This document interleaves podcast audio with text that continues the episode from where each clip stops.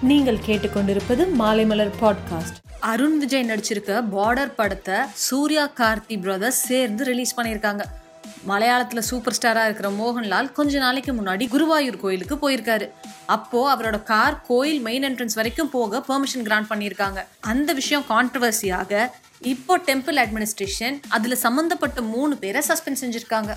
ஆக்சிடென்ட்ல ரொம்ப இன்ஜுரி ஆகி ட்ரீட்மெண்ட் எடுத்துட்டு வர யாஷிகாவோட லேட்டஸ்ட் ஹாஸ்பிட்டல் போட்டோ இப்போ ரிலீஸ் ஆயிருக்கு. அந்த போட்டோல பெட்ல படுத்துக்கிட்டே யாஷிகா தன்னோட நாயை கொஞ்சிட்டு இருக்காங்க. சோஷியல் மீடியால தனக்கு எங்கேயும் அக்கௌண்ட் இல்லைனோ அப்படி இருக்கிற எல்லாமே ஃபேக் அக்கௌண்ட் தான் சொல்லியிருக்காப்புல வைகை புயல் வடிவேலு. மிர்ச்சி சிவா நடிப்புல உருவாயிட்டு இருக்க படம் தான் இடியட் இந்த படத்தோட ஒரு சீன்ல நிக்கி கல்ராணி டெட் பாடியா நடிக்கணுமா? அந்த சீன் கரெக்டா வருமான்னு சிவா கிட்ட டவுட் மேல டவுட் கேட்டு நச்சரிச்சிட்டாங்களாம் நிக்கி.